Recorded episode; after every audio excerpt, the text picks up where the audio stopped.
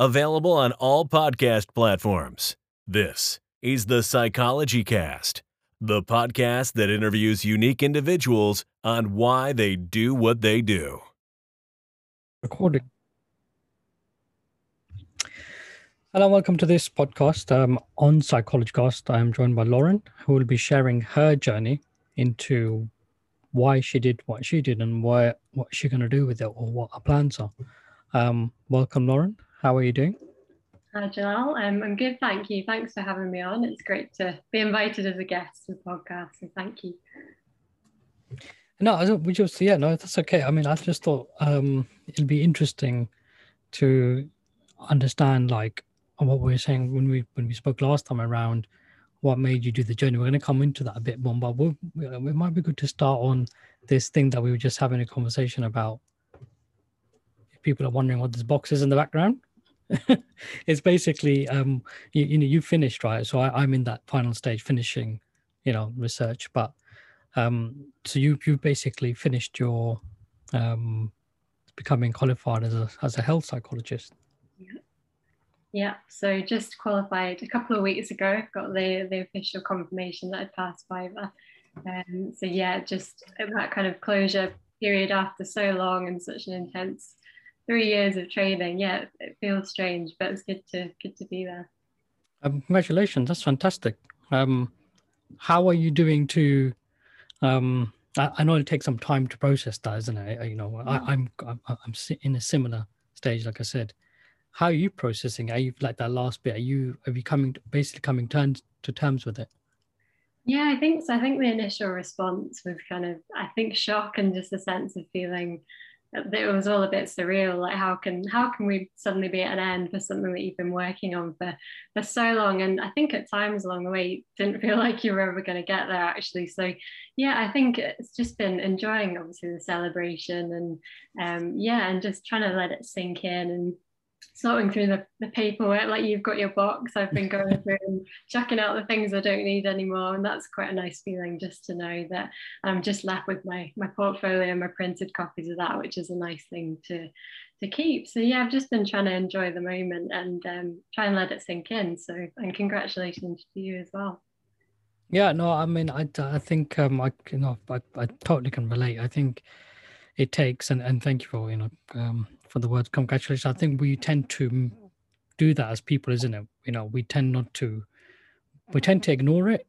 Like we just don't want to be, I don't know, it's maybe something to do with our own sort of personal, the way we perceive ourselves as like people who care about this, and it's not all about within and part of the ego thing, isn't it? We're not invested in that area. Yeah, exactly. I think we are probably quite modest people, and we might get onto this, but that whole imposter syndrome, and you kind of, I think with that comes a degree of modesty, and you don't always push yourself forward and celebrate success, but I think it's important to do that. And I mean, I did the LinkedIn post and all that stuff, which actually I spoke a bit about my journey on there, because it has been, I know we'll get onto this, but a long journey for me to qualifying. And people seemed to be responded positively to that, and so that was nice to see, and just that the story was inspiring to other people who are maybe on a similar journey as well. So it was nice to share it, but also to share it in a way that not only is nice for me to get reaction to success, but also in a way that's going to hopefully motivate some other people as well. It is weird, isn't it? It's when you put it up, like when you. Because it's important to mark the moment and to make the announcement and stuff, and it's weird when you don't do that as a normal thing, or like you've never done it, and then suddenly there's this bit at the end where the results come in, essentially. So you have to present your results, and so making those announcements, it can feel quite alien, isn't it? It's like, shall I be doing this? Shall I be posting that? Oh, I don't know what to say. Shall I say thank you? Shall I congratulate? Shall I? Like or love, or what emoji shall I put, all these things. What do I do? Yeah, how do you do it? And I think for me, it was, and you mentioned saying thank you there, but for me, there's been so many people that have supported, believed in me and inspired me along the way. And to me, it was the reason I think I did it more so was just to thank them and to let them know that I'd got to where I wanted to get to. And, you know, I couldn't name everybody by name, but just to let them know that, you know who you are and you've played an important part on this journey. And, you know, thank you, because this is, you know, I couldn't have done it without that support. So that was a nice part of that as well. Yeah, I do get that bit. I think because everyone is, you know, working in so many different things and they're not always in your immediate environment, and they would want to know about you, you know, how you're getting on, isn't it? And that's a good way for them to basically, I don't know, celebrate for themselves. Like, you know, they were part of that journey, if you like, or part of your work. Yeah. Definitely, you know, and it's people, even in my previous roles, be that in finance or be that in the pharmaceutical industry, they've all known kind of the direction I'm going in, and they've often supported me and encouraged me to get there. So yeah, it's not even people in the health psychology community, but it's people that, you know, I may have worked with a decade ago who've supported me and I'm still, you know, in touch with. And yeah, it's just letting them know and letting them, yeah, share that celebration. So yeah, I really think that's a big part of you know, the closure period. It's an intense experience, you know, when you first started and where you're going in that sense. Because I think when you first start, you know, I'm talking about in undergrad days, you never think, you know, I've come across very few people that actually think they're going to become this professional. And so to be on that journey, you realize how far it is and how, you know, the distance and the challenges you have to go, and we're going to talk about that in a second. But yeah, for me, it's about doing this box thing. So I'm starting to archive things. I'm starting to take down certain posters or certain, you know, information, or just so I can, go through the actual exercise of accepting it in my head, you know, that it's not over, but, you know, yeah. People must be thinking, like, actually, what is this? What's this guy talking about? I was like, yeah. But it's just that chapter, isn't it? You just kind of package that away. And yeah, no, I totally understand that. Yeah, and I think basically this is why I think I really believe in looking after the well-being side of people who are professionals, who are looking out and looking to help people. I think if we can't help people if we can't look after ourselves. So I think I'm finding it very therapeutic in that sense. And we should establish forms of good practice. I don't know if that came up in terms of, you know, your stage 2 bit around how do you, you know, I know there's a professional competence bit. But I don't know if that was ever a thing. Covered well-being and stuff. Your own well-being, yeah. I think self-care was talked about a lot throughout the process, just as the trainee community as well, and just how to get that balance, because it can be intense. And the way I did my training, I was full-time NHS staff member as well as doing training. And although I was employed to be a trainee health psychologist, it's still fitting in everything around that. So yeah, it was talked about a lot, but I think often you're so keen to prove yourself and you're so desperate to do everything you can and seek out every development opportunity you can, that often you do get to points where you burn yourself out. And, you know, we as psychologists know so much the importance of self-care and taking that time for yourself, but I don't know if we're always the best at putting that into practice in our own lives. So that was something I had to be quite mindful of throughout stage 2. I've always been interested in that question. Why do you think that is? Why do you think that we don't do that? It's, you know, like, look after ourselves. Is it because, I suppose it's environmental as well, isn't it? It's so busy that we don't have the time and resources because we're so busy. But why do you think it is like? Why don't we do it enough? In other words, I know some of us do it, but not enough. I don't know. I think it's almost a sense of, well, that's our area of specialism. So not that it doesn't apply to us, but I just think it's, yeah, just, I don't know why. It's a really difficult question to answer, because we theoretically should be more aware of it than other professions, and, you know, other people are equally as busy. So yeah, I don't really know why. I think it's maybe a tendency and part of our nature to want to put others first, whether that's professionally or in our personal lives, and maybe that's the kind of people we tend to be as well, and that gets deprioritized. But yeah, I mean, I don't know if you have thoughts on that as well from your own experience, but yeah, it's a difficult question to answer. Yeah, I think I'm not far from what you're thinking. Like I tend to agree what you're thinking. I reckon that because we see it as a job thing, so we forget ourselves that we're going in to this environment where we are exposed to all sorts of stuff, trauma, bad news, we have to adapt. And this is what I mean about yourself in the process, which I get it now, which I get the professional competence bit. I get that sort of professional development, how it has an impact on your personal development, because you are changing, I think, through the process, and you can't stop it, if you know what I mean. Like, you can't stop yourself from changing because it's part of the process, I assume. I do think that in order to highly sort of like cognitively function, make decisions, solve problems, solve complex problems, work with colleagues and all this stuff, requires you to be not at your best, but at a point where you are, you can sustain yourself, isn't it? You don't have to be running at 100 miles an hour kind of thing and maintaining it. You can still run at 50, and still, it is a marathon, isn't it? Definitely. It's an endurance test, like you say. So you've got to find that balance, definitely. Did you experience many burnouts during the stage two? I know I experienced many, so. Yeah, no, I did, absolutely. There were times where I just had too much going on at once, and it was just, you'd kind of work yourself into the ground. I'd be going in at sort of 7, half 7 in the morning, and leaving later as well, and then doing stuff when I got home and working weekends. So absolutely, there were times I definitely hit walls, and just had to take some time and sort of almost reset to then be able to function at a normal level again. And I think I've got better at managing that as I went through my training, but it took me a long time to find a better balance and not get to that point.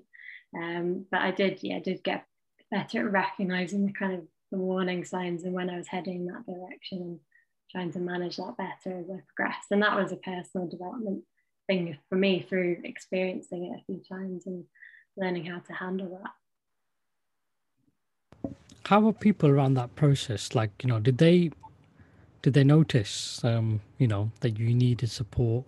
Were some good at better than others? It doesn't have to be like professionals. It can be like family, it could be friends, it could be, people that you came across with. Did they notice that you were burning out, and did they not intervene, but gave you some sort of like a space to vent or to rant or to acknowledge? Yeah, no, they did. I think support, be that from supervisors or other trainees, they tended to pick up on when I was starting to feel that way. And I think often they'd help me, like, right, what do you need to do right now? What's the priority, and how do it? So got a lot of practical support from, I guess, professional colleagues. And then, family were always great. I speak to my parents regularly, my partner, and I could say, like, I'm feeling overwhelmed. And again, they'd just be like, right, what's going to happen if you don't do X by the, is it going to be the end of the world? And the answer is usually no. So just having that space to talk, and so sometimes I think they know me better than I know myself. So they were kind of able to go, like, hang on, you're doing a bit too much here, and slow down.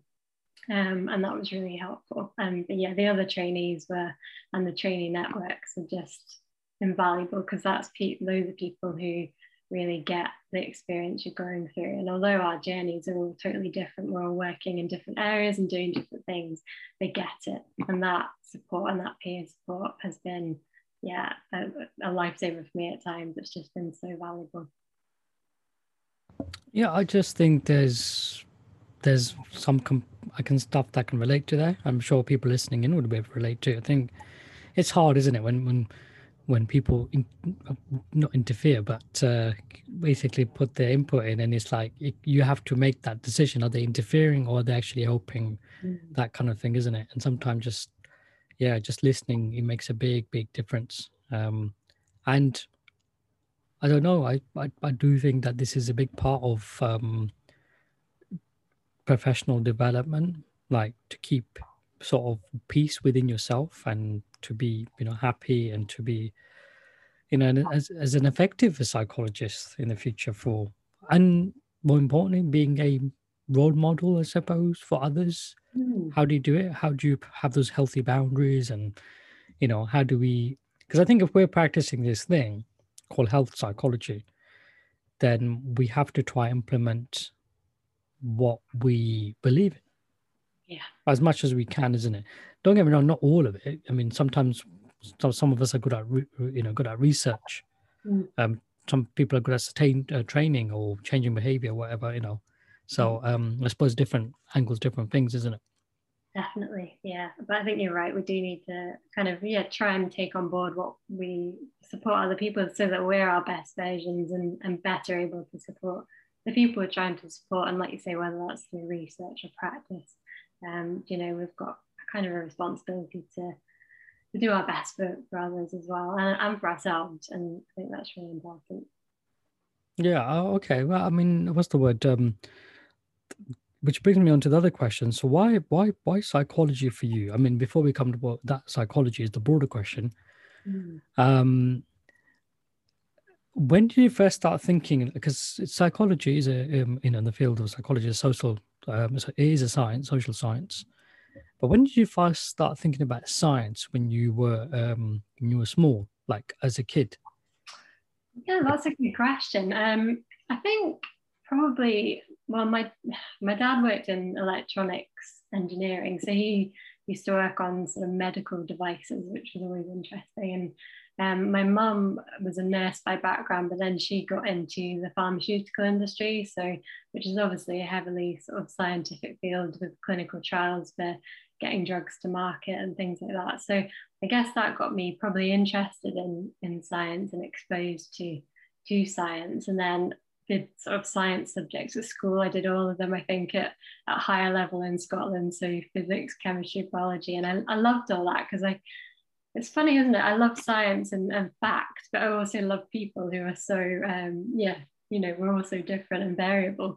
So it's interesting that I went down the route of the science of people, essentially. But, and I just came to the end of school and wasn't, to be honest, completely sure what I wanted to do. I was interested in people and I loved the science side. So psychology seemed a natural fit. So that's why I went and did my undergrad degree in psychology.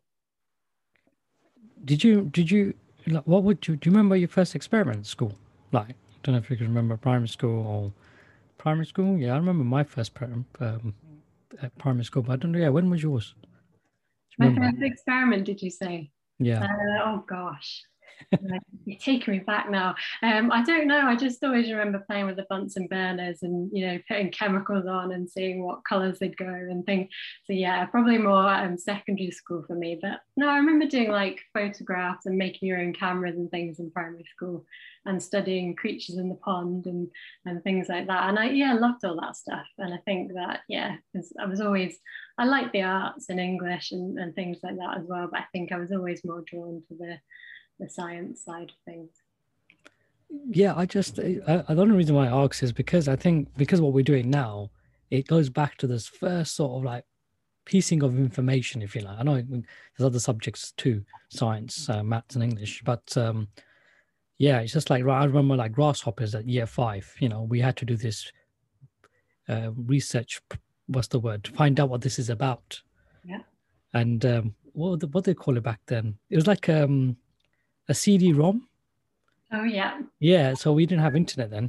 So they just gave us a CD and said, right, you're going to have, this is your project, Grasshoppers. And we had to print the picture out and everything looked quite cool, So I don't know how it was for yourself. I don't know if you are in, I don't know. I do think that science is what introduced really when you're young, isn't it? Rockets and stuff. I don't know if you did that primary school. Yeah, that's it. And volcanoes that are up with the baking soda or whatever it was that you put in. So yeah, it is. It's part of growing up. And you've taken me back to those times. There was a lot that we did actually that I guess puts it in your mind as child and children and inspires you actually to get into that. So yeah, I can see how it built up over time to develop into a real interest. Because we're psychologists, so you're qualified. I'm not yet. We are interested in cause and effect, isn't it? Like if this happens, well, in health psychology, isn't it? There's a lot of behaviorism, right? Mm-hmm. If this happens, then this is going to happen, isn't it? And trying to understand the links, and then, okay, how do we change that, you know? Mm-hmm. Yeah. Now, so before, after when you came into, okay, well, in secondary school, was there a moment that you was going to study psychology? When was the first time you identified psychology as a proper subject to study at? I presume it was at A levels, but was it in secondary school or anything? Well, actually, we didn't. So the psychology wasn't an option to study. Mm. So it's again probably even more. Do you think it should be? Sorry, yeah, I think it should be. No, I think exposure to it in school, I think, is really important. I'd imagine there's more of that now. But yeah, it wasn't on the curriculum at my high school at that time.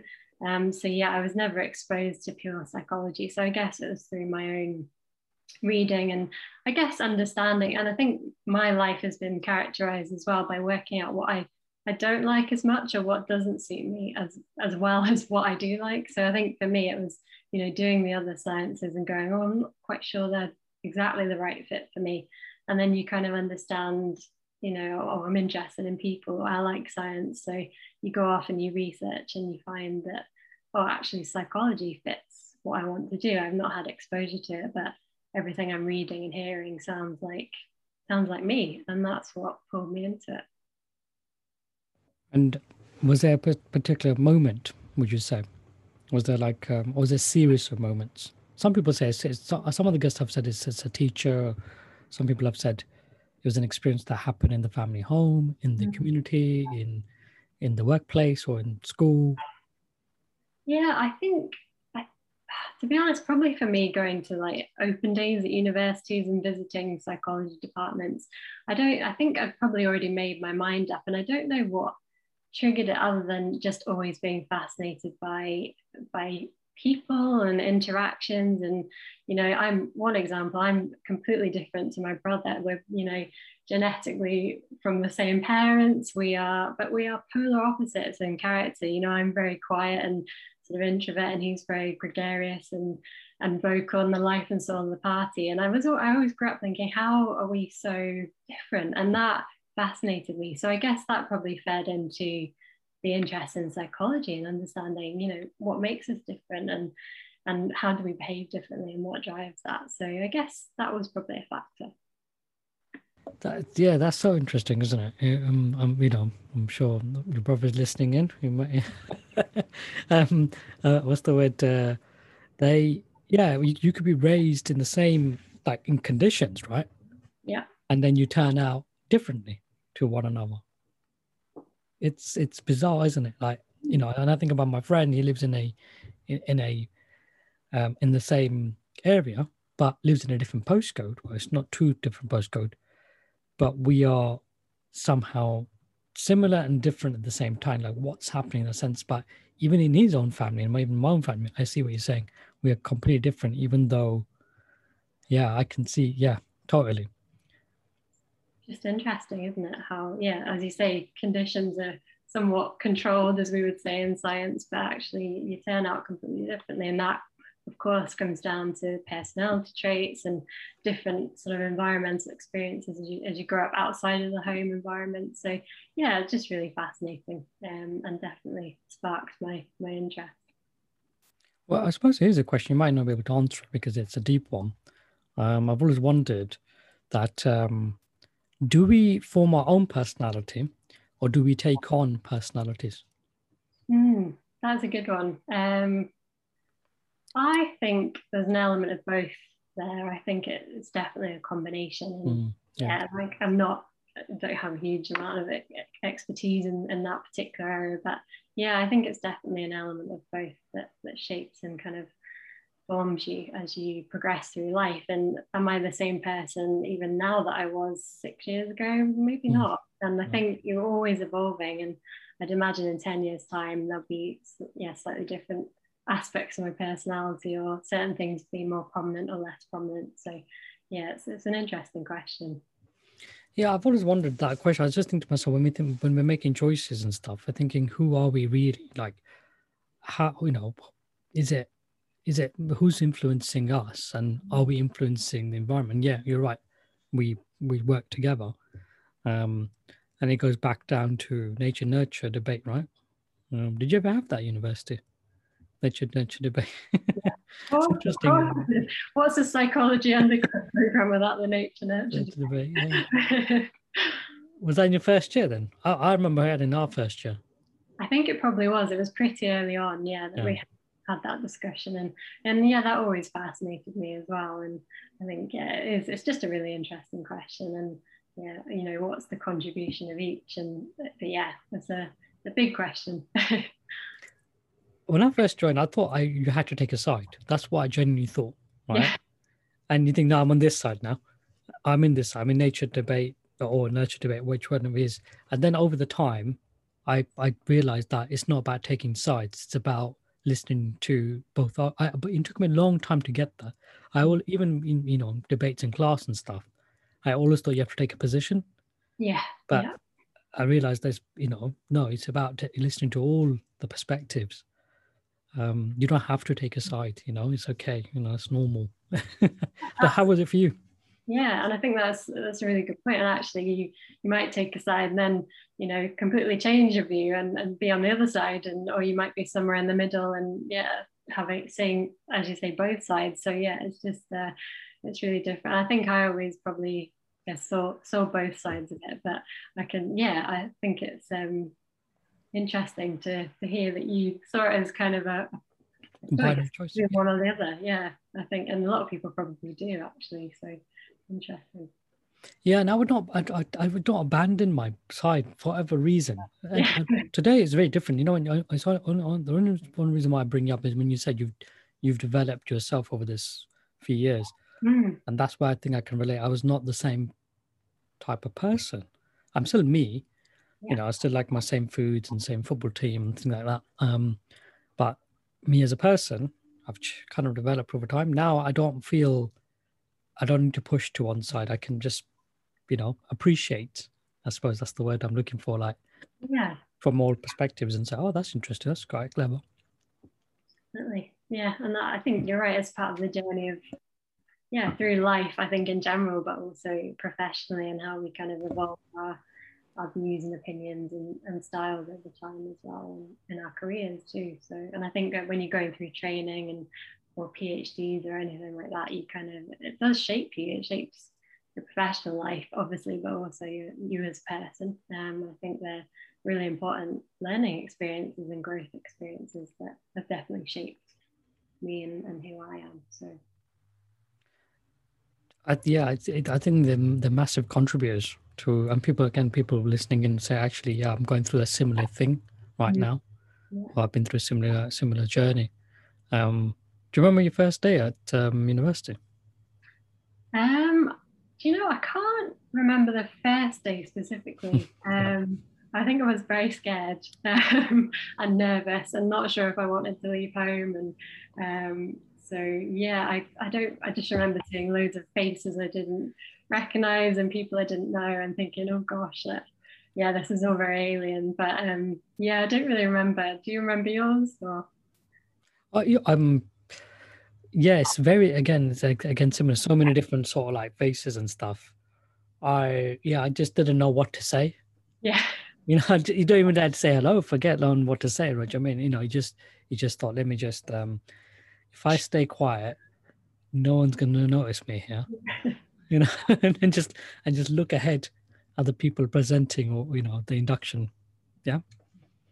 Absolutely. And that's, must have been my first year at uni. So I went to Glasgow University initially, which was a bit further away from home, so I moved out and I went into halls, but I never really settled into university that first year. I really struggled, and I was going home to my parents, I think, every weekend. As soon as I could get home, I would go home, and I just wasn't ready to leave home, and I just sort of didn't realise that, because you're so caught up in the I need to go off and study, and it wasn't that far away, but I stuck the year out actually, and then I transferred into my second year at a more local university and did the rest from home, which was right for me. So I think that I never quite shook that feeling of sort of anxiousness or that scared sort of feeling that came on my first day for that first year. So But yeah, I stuck it out and then made the move to somewhere I felt happier and was able to get more out of my university experience then. Good for you. I mean, I think that's fascinating. And again, very relevant to people who might be listening in Zagreb, and it's not an isolated experience. It is a big change. I had a lot of problems in my first few months where I was living, and I eventually moved. I didn't move university, but I moved accommodation. But that had a significant impact on my, I suppose, enjoyment. Like I couldn't enjoy it, like because it's because the whole experience is like, you know, just, and so you have to change the environment, you know, isn't it? And so did you think that you at that moment then, you know, when you did move, when you were, did you think you'd ever be here then?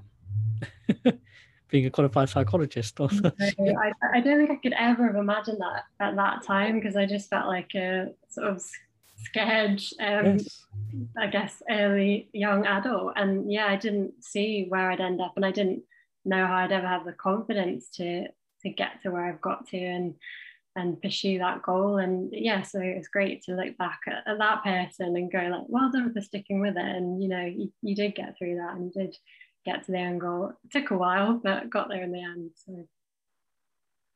I think that's very inspiring, you know, that the fact that you pursued, or you didn't give up on that, you know, younger self. And so, yeah, it's you never realize that actually when you're at your in difficult moments, challenging moments, that you realize actually, can I ever do this? And all that stuff goes through. And again, listeners listening in, they might be going through sort of like similar things, or they might not be. But those of you listening, well, here's an example of a person who's that things can change, you know, isn't it? As long as you can, but it's okay to, and it's okay to change things up if it's not working for you. Yeah, definitely. You know, I could have stayed at university and not been very happy and not got the best out of it at that university, I should say. Where I made the move, and actually, yeah, it's fine. Like there's usually always options, and there's usually always ways to, like you say, change the environment to better suit you and to put you in a better place to achieve what you want to achieve. And I think it's not being afraid to, it probably would have been easier to stay at the same uni, but it wasn't the right decision. It wouldn't have been the right decision. So yeah, it was harder and a hassle to move, but it worked out better for me. Yeah, I think that's great. I think that's very like empowering, because we tend to get stuck into these decision makings where we have to stick to something, even though we know it's not working for us. And it's okay to say, hey, it's all right, you know, we can change it, it's fine, it's normal to change something's not working, you know, it's not a bad thing. And we shouldn't feel pressurized to stick with something we don't like, you know. We've got so much choice out there, you know? Absolutely. Yeah, and it's not a sign of weakness either. No, no.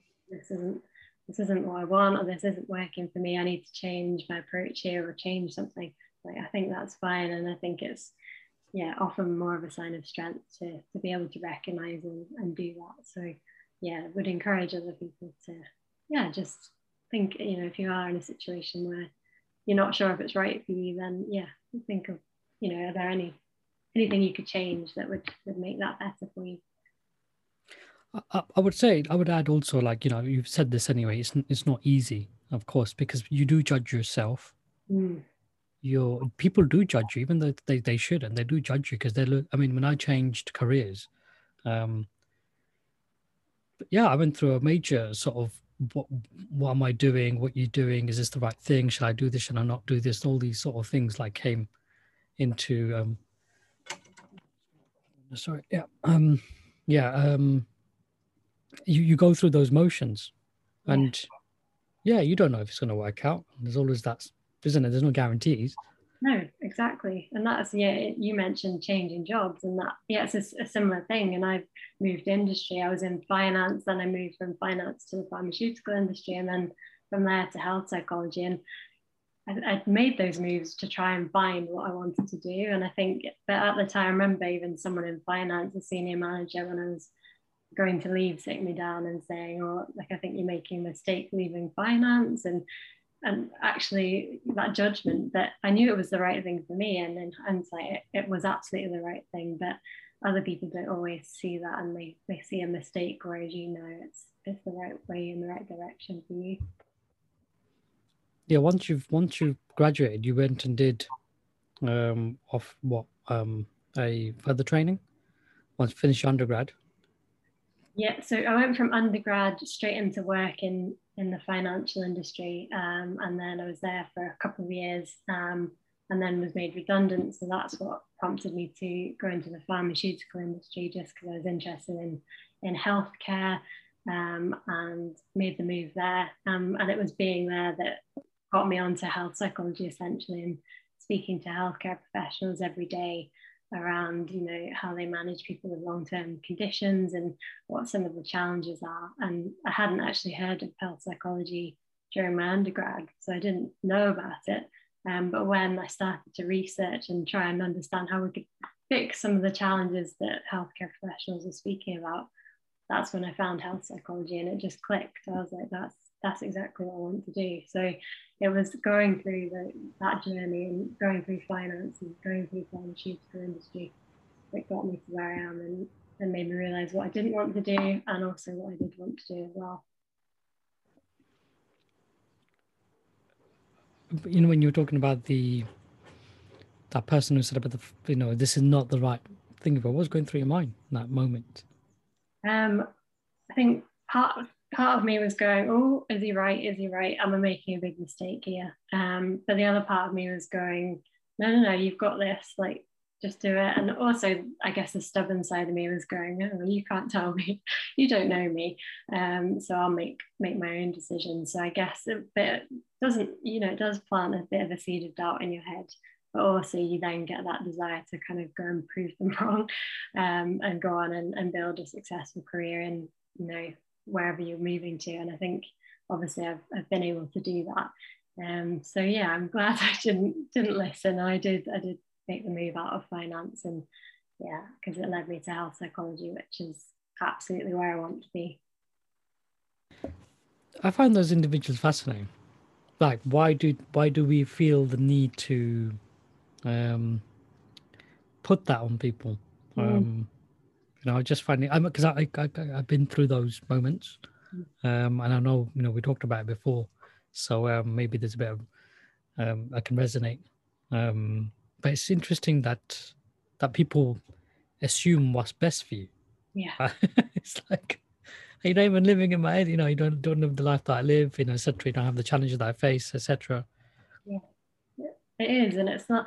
And they don't. You know, I'd known that person for a couple of years. You know, quite far removed from them. They didn't know who I was as a person, my background. They knew me as Lauren, the business analyst, but not, you know, Lauren as the psychology graduate, or, you know, everything else that I was as a person and my aspirations. So yeah, it felt a bit strange and it's a conversation I can remember vividly. It stuck with me, and it's probably motivated me as well, to be honest, which is good. But yeah, sometimes it comes from a good place, and that they think they're trying to help, but actually it's not particularly helpful. No, you know, and it's about respect, isn't it? It's about respect, you know, respecting people's spaces, and, you know, yeah, you're right. It can be self-motivating when you go through that. I mean, someone said to me, you know, going to university is the biggest mistake of your life. Goodness me, if I listened to that, yeah. I mean, that would have been disastrous if I listened to that sort of feedback. But yeah, but that's you know, people will come like that. You think, hang on, what's going on here? Mm-hmm. Obviously, at the time you ignore it, you don't really pay attention to it. But as people in psychology, we always wonder, isn't it, what makes us cause and effect? I mean, that's so cool. I mean, I just think that's fascinating.